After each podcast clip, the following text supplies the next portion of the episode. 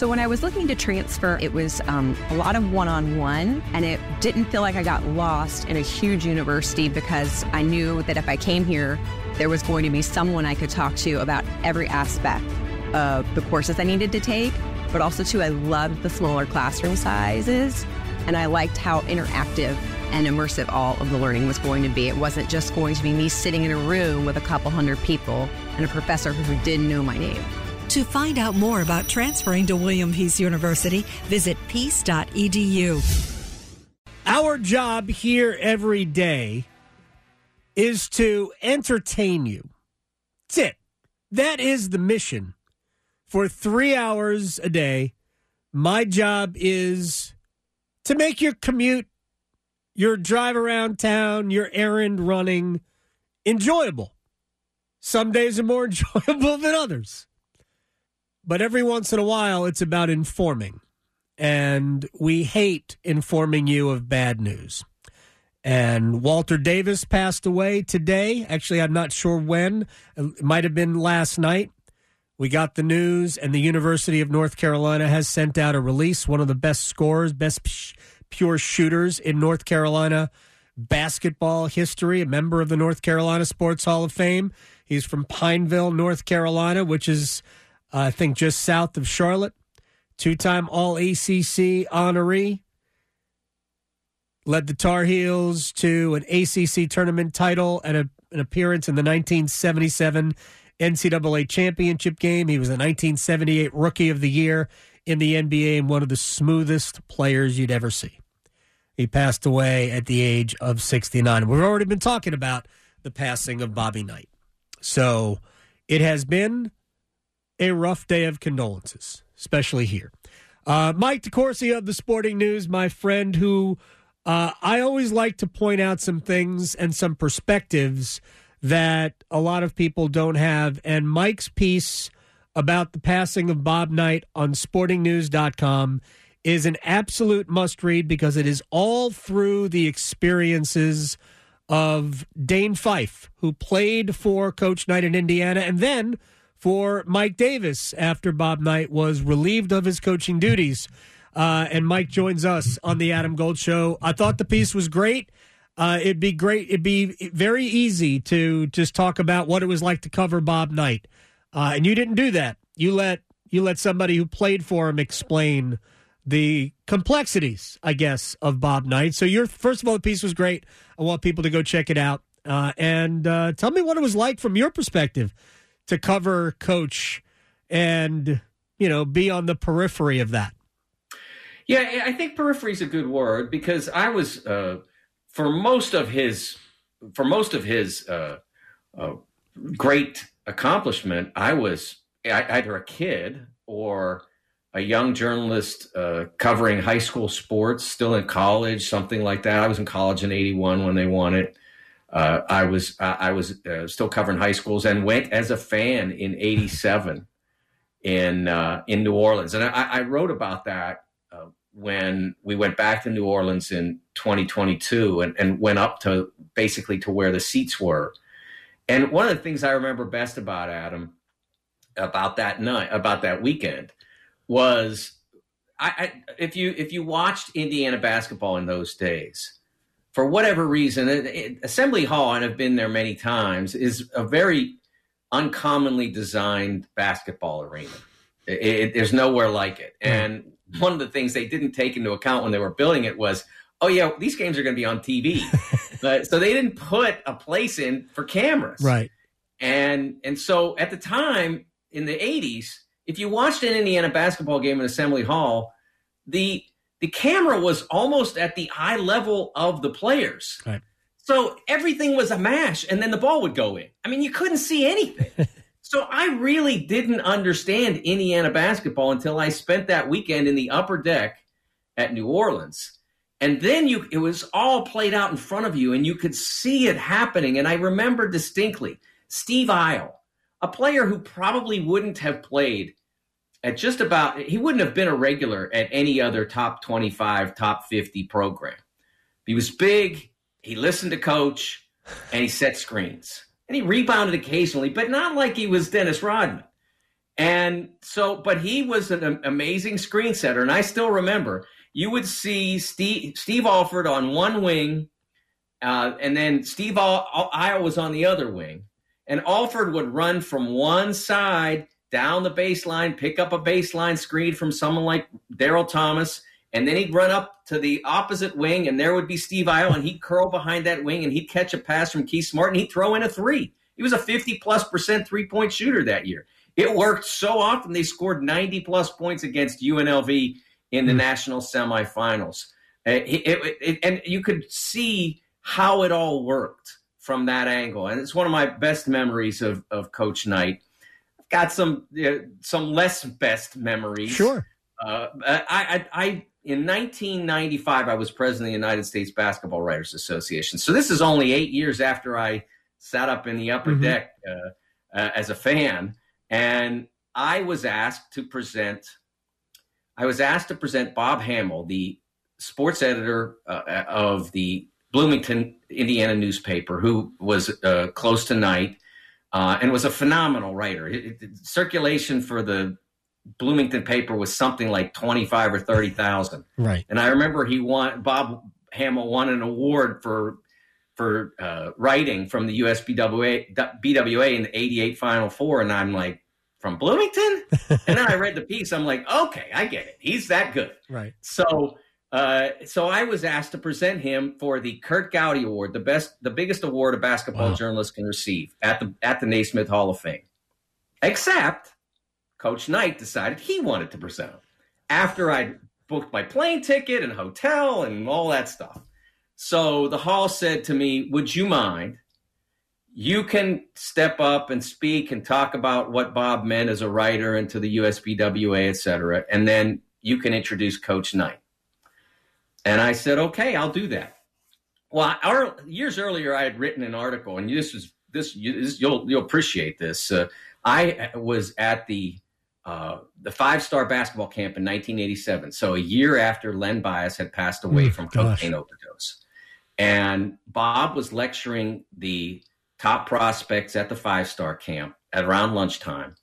And he wanted that, to send a strong anti drug message. And one of the phrases he used was he said, Len Bias thought he was cool doing what he did. Well, he's so cool, he's cold. And I had written the article to set all that up and talk about what an important message he was sending and I and and I didn't even use the quote until about a third of the way through the article.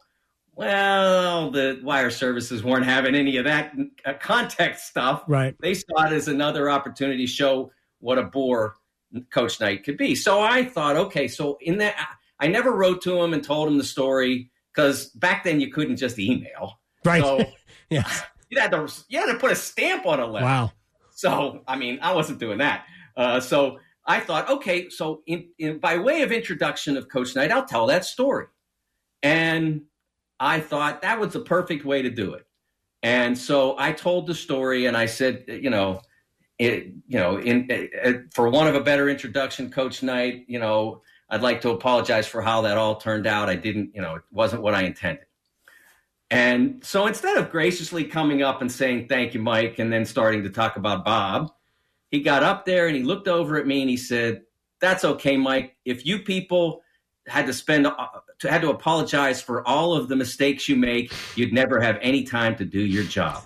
and the entire room broke into pieces, except maybe me and a couple right. of people sitting close to me. So that was Coach Knight. It's, yeah. You know, he couldn't resist the chance to take the dig, even though my intention in the beginning was to be you know, to sort of olive branch the whole thing. So he had, he, he was a brilliant coach, but he had that side to him where he just right. had to, you know, he had to take the shot if he could take it. Mike DeCourcy of the Sporting News is joining us here. We talked to Jay Bilas earlier, um, and there's there is that there's the positive, the the larger than life uh, you know, arguably Mount Rushmore ish figure in the sport of college basketball that Bob Knight is or was. Uh, and then there are those elements, what he said to Jeremy Schaap in that ESPN interview uh, after his, I think the firing from Texas Tech. It might have been that one or Indiana, where he says you have a long way to go to be as good as your dad. Um, we, we have all of those moments. We have what he said to Connie Chung on 60 Minutes, which is a regrettable. I'm not even going to uh, to mention it here because it's it's gross. Uh, Adam Gold here with my man, Coach Pete DeRuta, Capital Financial Advisory Group. Are most of your clients hands on, or they just give you their money and let it work for them?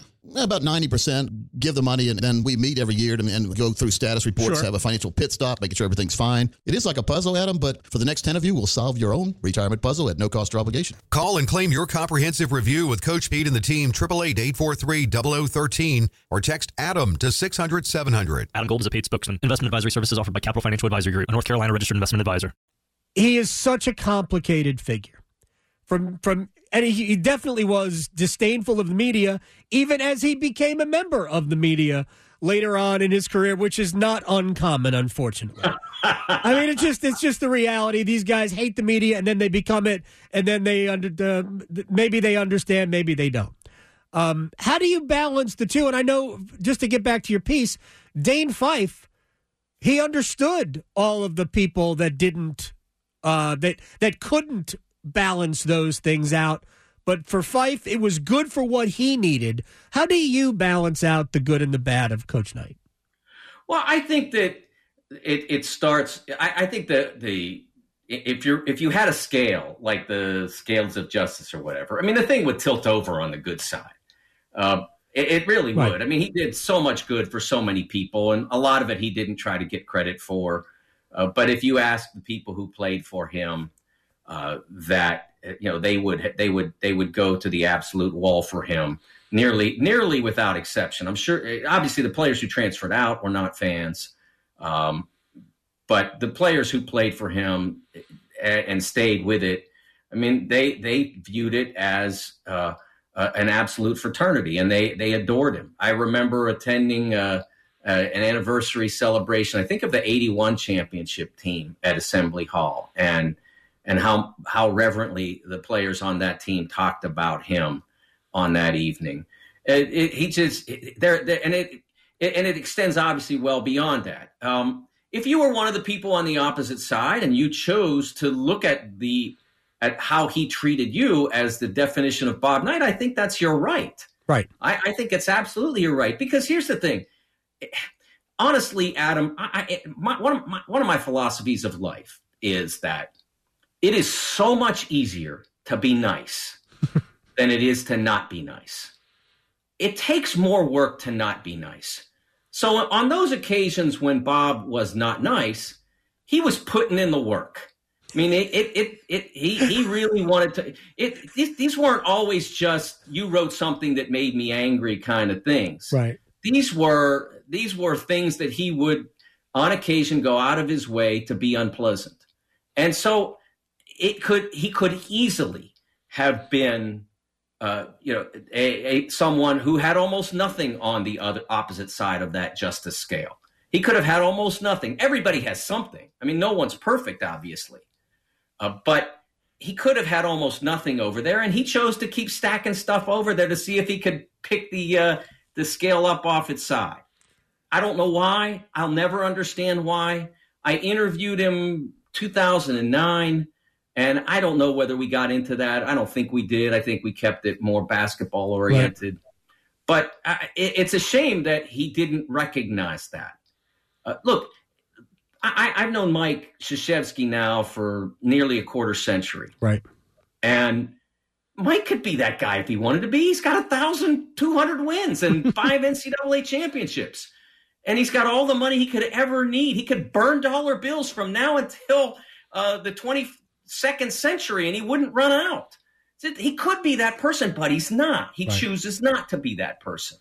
He chooses to be. Pl- that's that's my point. Bob could have chosen that direction. He chose not to, except when it suited. You know, when he wanted to be kind, he could be kind. All right, let me. I want to uh, change gears and ask you about one uh, one other pressing issue. Mike DeCourcy of the Sporting News is here. Um, it's interesting. Maybe the best lesson that Bob Knight taught Mike Krzyzewski was not to do. Uh, I think we've all got these in our past. You know, I will not do. Some people have it father to son. I will not be that father because I didn't appreciate that. I think we have that going down from generation to generation. Maybe that's what Coach K learned most from Bob Knight was how not to act. Um, Jim Harbaugh, you you also work with the Big Ten Network. Uh, so let me ask you about Jim Harbaugh. I know the uh, the coaches not named Jim Harbaugh across the league met with Tony Petitti, the commissioner of the league, yesterday, and they are imploring him to do something and do it now. What could, what will Tony Petitti do? Well, you know, first of all, I would say that in my view, this is not about Jim Harbaugh centrally. This is about Michigan football. And I'm not, in saying that, I'm not excusing him. I'm saying that the first priority is not to punish the coach, but to assure that the competitive competitive integrity of this season is honored. And so whatever that investigation develops, if it develops that Michigan was advantaged in some way at some point in this season, then I think it needs to be disadvantaged at some point. And whether that means removing a coach or coaches from the sidelines so that they are disadvantaged, that would be one option. A much more severe option, depending on the level of advantage gained, would be to say you got too much advantage, so your record is not legitimate, and perhaps you shouldn't be participating in our postseason this year. Mm-hmm. So those are the that's the wide variance of things that could be done. But I don't look at this first and foremost as a Jim Harbaugh issue because I because the nature of the offense that's been alleged goes to the integrity of the games that have been played and the integrity of the season that is ongoing. And that's my foremost concern in this. It, as they investigate this, if they if they determine that an advantage was gained, that that's what needs to be addressed. I feel like I'm pretty level headed, and we'll let you go here, but I feel like I'm fairly level headed about these things. I can't, for the not for a single second, remove Jim Harbaugh from the equation. Uh, he may claim to have no knowledge of what happened. I don't believe him. Um, and nobody, sh- I don't think anybody should believe him because it's, to me, illogical that he would have no Yeah. knowledge for something that happened I'm not allegedly. again. I'm not excusing it. right. No, I, I understand that. So if indeed what is has been alleged is established, then, then what occurred occurred on his sideline. So I'm not excusing him from blame. I'm saying that that you can't just say, well, if we punish Jim Harbaugh, then we've taken care of the issue. Oh, I agree. Because it's still first and foremost about the integrity of the 2023 college football season. Yeah, and maybe 2022 as well in 2021 because this has gone on apparently for the last three years. Uh, I don't think Tony Petitti will remove Michigan from the postseason, but I think his coaches want him to. Uh, but it means money, and if Michigan is the best team, hard to take your best team out of the equation when it does mean money. Here's the thing: I don't believe Jim Harbaugh will ever pay the price because I think Jim Harbaugh will be coaching in the National Football League next year, unless the NFL holds it holds it against him, and I don't think they will because they probably shouldn't because he's a heck of a football coach. Mike DeCourcy, you are a heck of a human being. I appreciate your time, man. I'll talk to you soon. Adam, thank you. And, and l- allow me to express my condolences for the Davis family. I grew up watching those Carolina teams, Yeah. loved Phil Ford, Tommy LaGarde, uh, Walter, Walter Davis. Uh, those were wonderful teams. Mitch Kupchak. Uh, I remember them fondly and am heartbroken to hear that, that Walter has passed. I mean, just a crusher, an absolute crusher. And I feel bad for Hubert and his family as well. Their season starts on Monday. We'll talk basketball next time we chat. You bet. Thanks, Mike. Thank you. Mike DeCourcy of the Sporting News here. Jake, I'm getting worried. My house hunt's taking longer than expected. We've made so many offers and keep losing out. You could really use the JAG advantage. What's the JAG advantage? The Jim Allen Group, number one real estate team in the state since 1996, with the largest inventory of home sites in the Triangle, 11,000. And they rep more than 65 communities. The Jim Allen Group? Oh, I get it. The JAG advantage. Go! Learn how you can score with the Jim Allen Group at thejagadvantage.com. Equal housing opportunity.